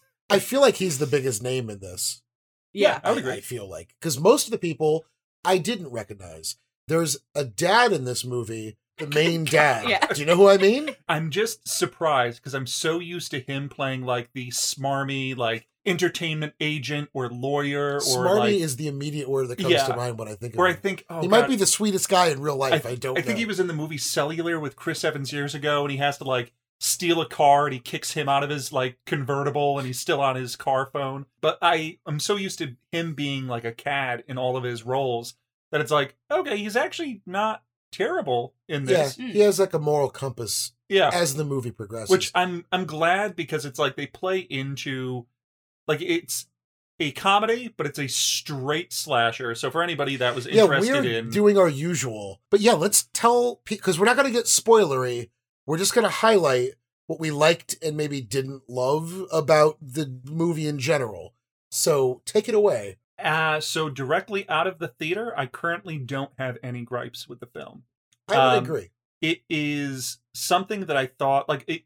I already came into it with low expectations only because I don't standardly like Eli Roth.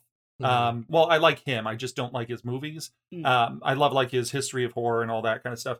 But I was expecting it to be much kind of cruder, and I think the comedy lands in a very like black comedy way. In a subtle way. Yeah, There's a few things that are way intentional and and like goofy. yeah.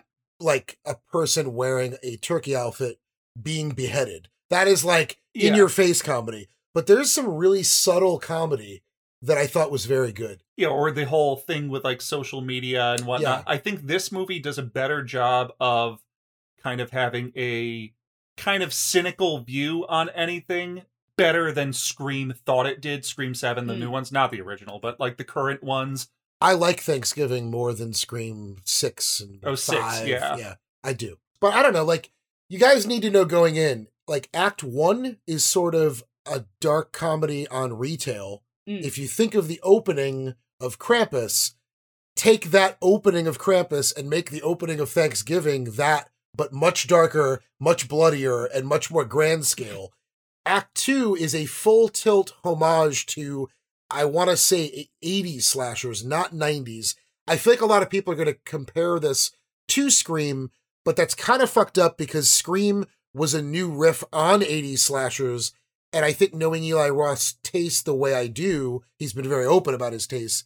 I think he was leaning more towards blue collary, like My Bloody Valentine original. It felt more like My Bloody Valentine, especially with a love triangle between a boyfriend who leaves, a boyfriend who moves in on the girl that lives there, and the girl kind of being angry at both of them because they both act like dicks. That was very My Bloody Valentine. Mm. So then Act Two turns into Act Three, which I think is more of an Eli Rothy Hostel type of third act, but better. Not it's not that crass, Yeah. but it ends up becoming um kind of like a I think some people are going to think of it as a jigsaw thing. There ends up being something that involves a the killer using a voice modulation that I think might unfairly make people say, "Oh, it was like Jigsaw."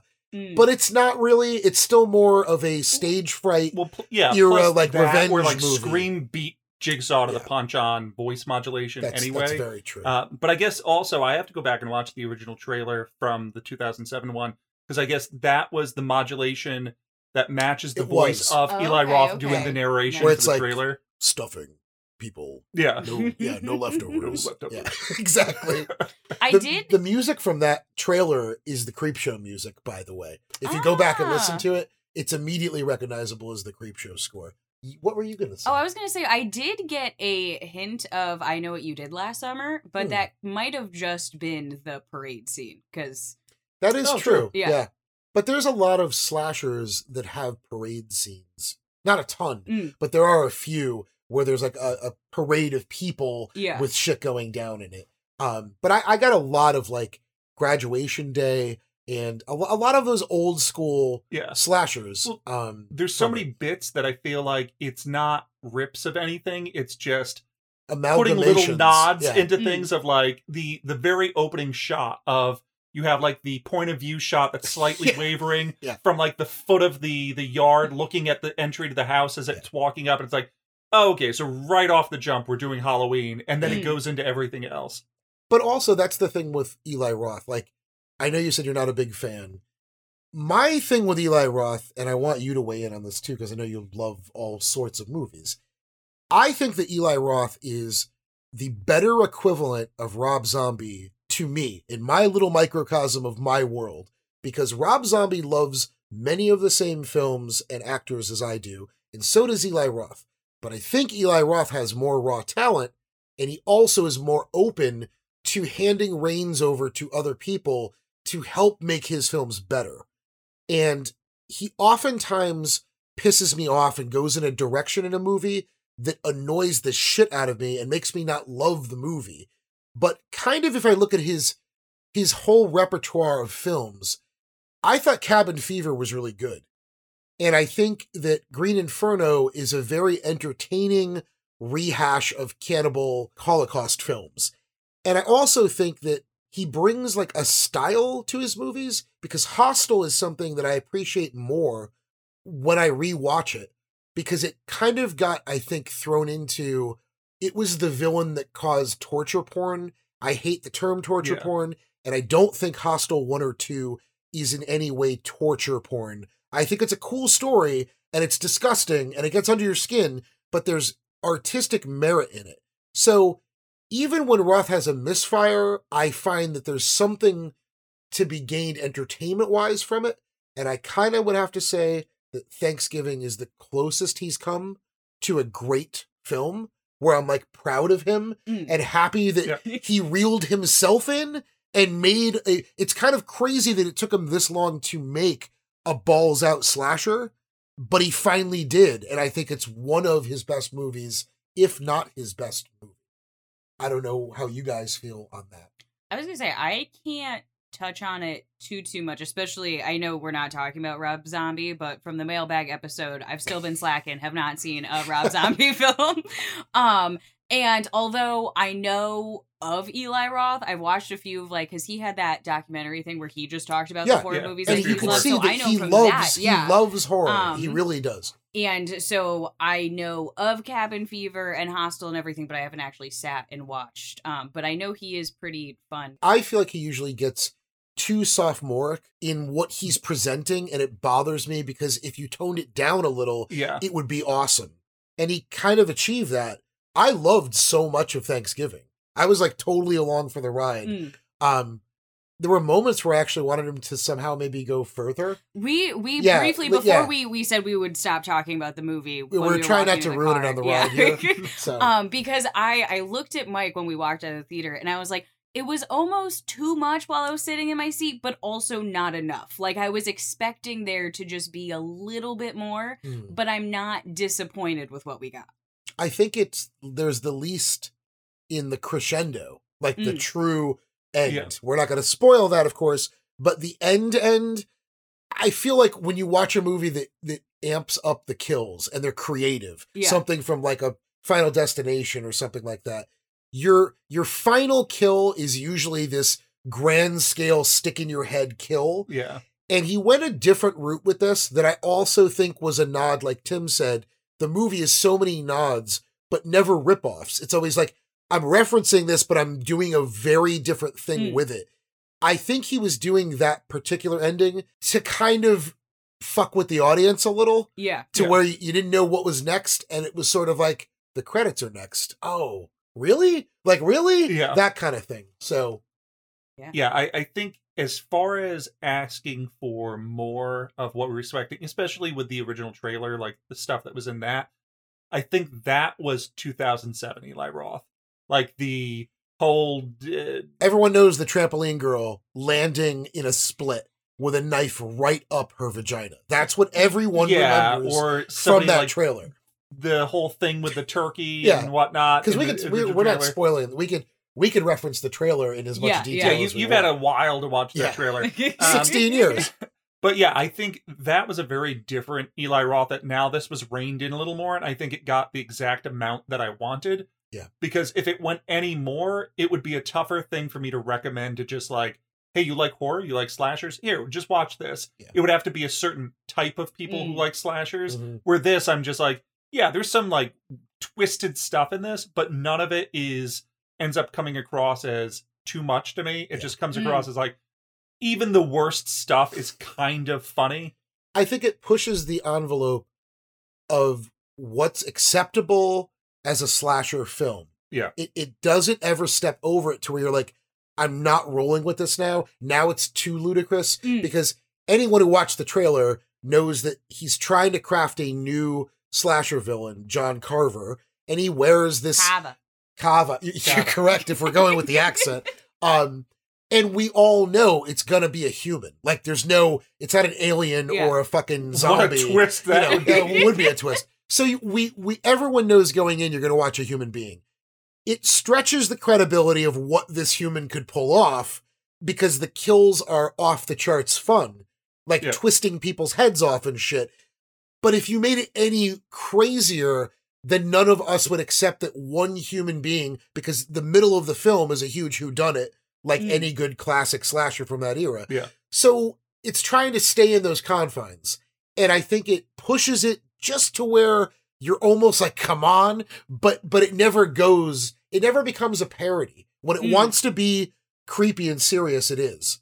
And when it wants to be like, we know you want to see someone's head split open, we're gonna give it to you. And I'm like, cool, you're giving me kind of both of what I want. Yeah. And amazingly, you were talking about the Eli Roth difference in years. Mhm.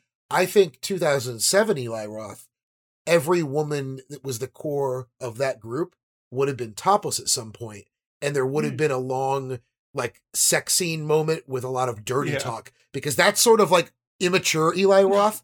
There was not a lick of nudity in this film, not No. none, No. none at all, and I was surprised In by this that. good Christian Yeah. film.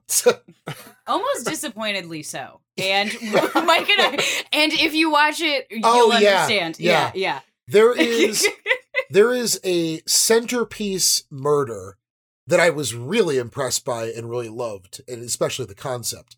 But there's a logical thing that comes into play that involves clothes. And Kristen and I talked about how we wanted this situation to involve a naked person because it's technically correct. But we also understand why Eli Roth might have been like, let's leave clothes on it because I really should. and when you guys watch the movie, you'll know the scene we're talking about where you're like, technically speaking, that person should be naked, but it's okay that they're not. He was probably Um, like, let's tone it down. My yeah. mom's gonna watch yeah. this. It's like there's only so much you can do It's before it's too movie. disgusting.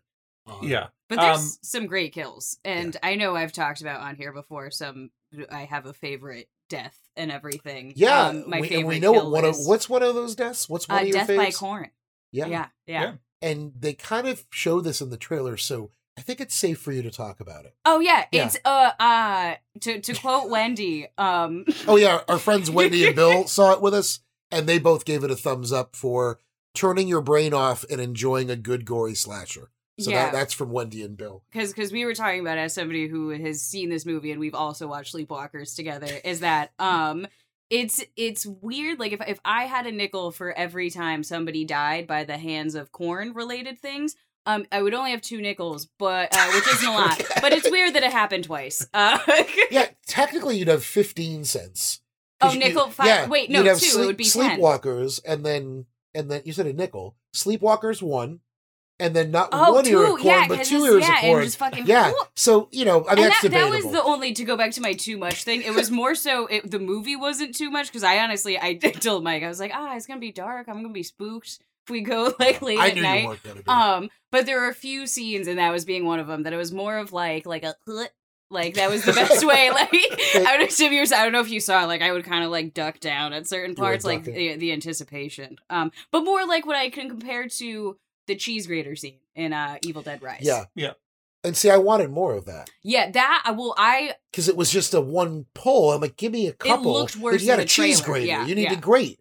Yeah, but this has. I mean, Tim, have you seen a movie more bloody in a theater in a while? Because this is right up there with with the Evil Dead. Mm. Yeah, I, the I last say Evil so. Dead. and I think all of which it is bloody. Like we said, all of the stuff, as bloody as it is or as gory as it is, even when it's startling, everything directly followed with like a laugh from the group, just because it's so ridiculous Yeah. sometimes of the like the parade and It whatnot. is a of dark comedy. Ones that It just like you it don't is. even expect because it's like. Oh, just somebody else dies who's not affiliated with anything that's going on right now, and it's just out of left Yeah. field. Uh, yeah, that he really comes up with some pretty brilliant ways to put extra deaths in. Yeah. Because from the trailer, you know that it's like the killer is targeting a group of friends, but there's so many other extra Yeah. people that get killed in the midst of it all.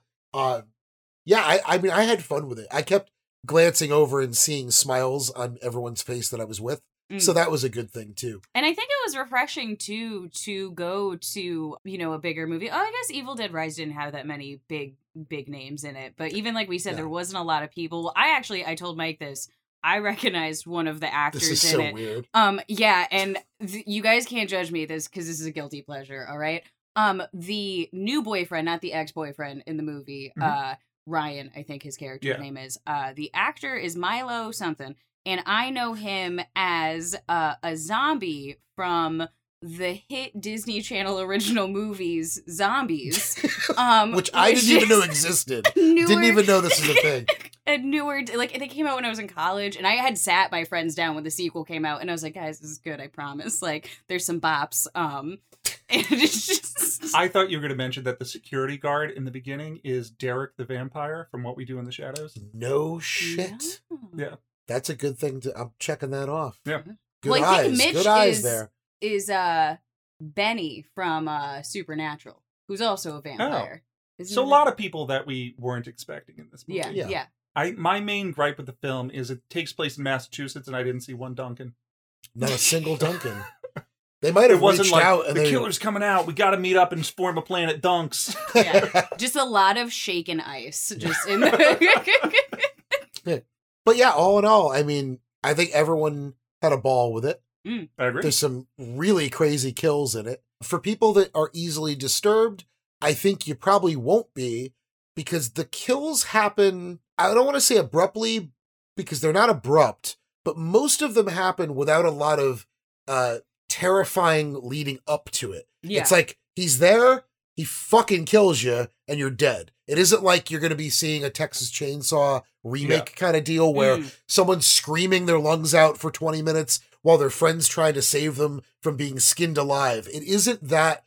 It really is a pure slasher movie. Mm. And that's really what impressed me about it. So Yeah. good job, Eli Roth. Make more movies like that. I'm Yeah. totally down for it. I I don't even know if I would want a Thanksgiving sequel in this universe or if it's just like you did it, you nailed it, it's 100% first time. The Yeah. only sequel I will accept is if he goes the non-human route for the killer. Make it full like still still dark comedy, uh still gory, but more heavy comedy and the killer is actually a turkey. Um and I want a distant gurgling or like a like a little like voice modulated like oh, gobble that's like gobble. a gobble gobble. Yeah, yeah, that's what Uh, I'd like before each kill. Uh There's really nothing wrong with that. That that could be. I say he turns this into an anthology, and every Thanksgiving he releases a different story in the universe, Mm. and then John Carpenter just loses Oh, it somewhere. Kristen, you could pen like a synopsis of that. Yeah. Send it to Troma, and before you Oh, know good. it, Yeah, you, mi- you yeah. might have a story by Kristen Plouffe on on this film. And I would put in the notes Death that gobble? I have to. Uh, part of my Play contract the is I role. get to do all the gobbles. Sure, Yeah, yeah, that works. And there has to be corn in it. yeah, yeah. somewhere. Actually, aren't you cooking for tomorrow? We're keeping you out late because it's. I know. I said, yeah, Yeah. I gotta be. I gotta be up early to What- cook. So okay. What are you so, cooking tomorrow? Um, technically, they're mashed rutabagas, which I just recently found out. But okay, here's the thing: is I'm going solely off of memory as a child and Google to figure out what mashed turnips my nana used to make. Last year, turns out, um, there's only one kind of turnip, and they're white. and my brother-in-law and I were were peeling them in the morning and I was like this doesn't look right and I was hoping they would turn yellow when they cooked they didn't um so this more uh this year I spent a lot of time on Google in the grocery store um to figure out they're in the same family but rutabagas are the orange ones and they're a bit of a sweeter turnip taste. This is straight from Google, All right. and they're they're bigger. So yeah, Okay. and if this was in Boston, those would be rutabagas. Yeah. You would have no R, right? Wait, what- Uda- Utabagas, Uda- Uh, I- I don't think they drop the R if it starts with an R. No, okay. It's rutabaga. Ba- Ru- baga. Rutabaga, Something yeah, like some- that. yeah. I don't know. It's perfect. We could fit in with the movie. We're a part of Boston now. We say it the same way. So yeah, everyone should go see Thanksgiving in the movie theater. Yeah. And I sincerely hope that when the the physical media release comes out, I would love for Roth to like put out the film and then an alternate version that's on the disc that's all scratched up and skippy and comes in and out of focus that would fit in with Oh, yeah. with the Grindhouse feel. Ah, yeah, yeah. yeah. Because I feel like Grindhouse, when it came out, spent a ton of money trying to get people to understand what it was going for in all of the promotion stuff. Because the average person would have been like, what the fuck? This movie's skipping and it's scratched. So they had to explain that it was like a throwback to the wonder- wonderful days of Grindhouse. And I could see where maybe a company didn't even want to deal with that, like putting out Yeah. Thanksgiving. Why would you make it all scratchy and weird? But I think it would be a cool added feature Yeah. on, on the Blu-ray. Um, but yeah, that's me signing off for Thanksgiving. I don't know about you guys. Yeah, I recommend. Yeah? ten out of ten. We all recommend. Yeah. We also recommend that. Well, we hope that you had a great Thanksgiving. I was Yeah, going to wish you all comes- yeah. a happy Thanksgiving, but it's not going to work out in the timing. Because it's Thanksgiving now, and I will not have this episode released today. so, back to the show. Yeah, back to whatever show we put this in. yeah, yeah. So, hopefully you enjoyed that. And uh, as far as breaking news, uh, Eli Roth official on his Instagram uh, let everyone know that a sequel is greenlit that he'll be directing. So, if you I'm go see. Thanksgiving, um, I guess they're going back for seconds. If that's not on the poster, Oh. it better be. Until then, until our our uh, year in fear coming up, where could people find us, Tim? Uh, well, you can find us on Instagram at Don't Open This Podcast or at Facebook at Don't Open This Podcast. And then there's our individuals. Tim's on Instagram at Mr. Time, and I'm on Instagram at FalSignoArt. And you can always let us know your thoughts on any of the Silent Night series or just generally anything over at our email at Don't Open This Podcast at gmail.com. And don't forget our Letterboxd. Oh, also don't open this podcast. Yeah. It is especially leading up for the year in fair. It has been, like I said, easy to just do genre horror year 2023 and then just show me things that I haven't already watched on Letterboxd and then list it as show me only things that are streaming on services I have. And then it just hone right in on it because it's made it so much easier for me to just kind of do boom, boom, boom, boom, boom, and just blow through all of it. So It's a fun app and it's free. yeah. So until we do our year in fear, For Mike and Tim and the Don't Open This Podcast crew, which really is just us, and Kristen Plouffe, we'd like to wish all of you a very happy holiday, regardless of what holiday you may celebrate, even if it's none of them. Stop it!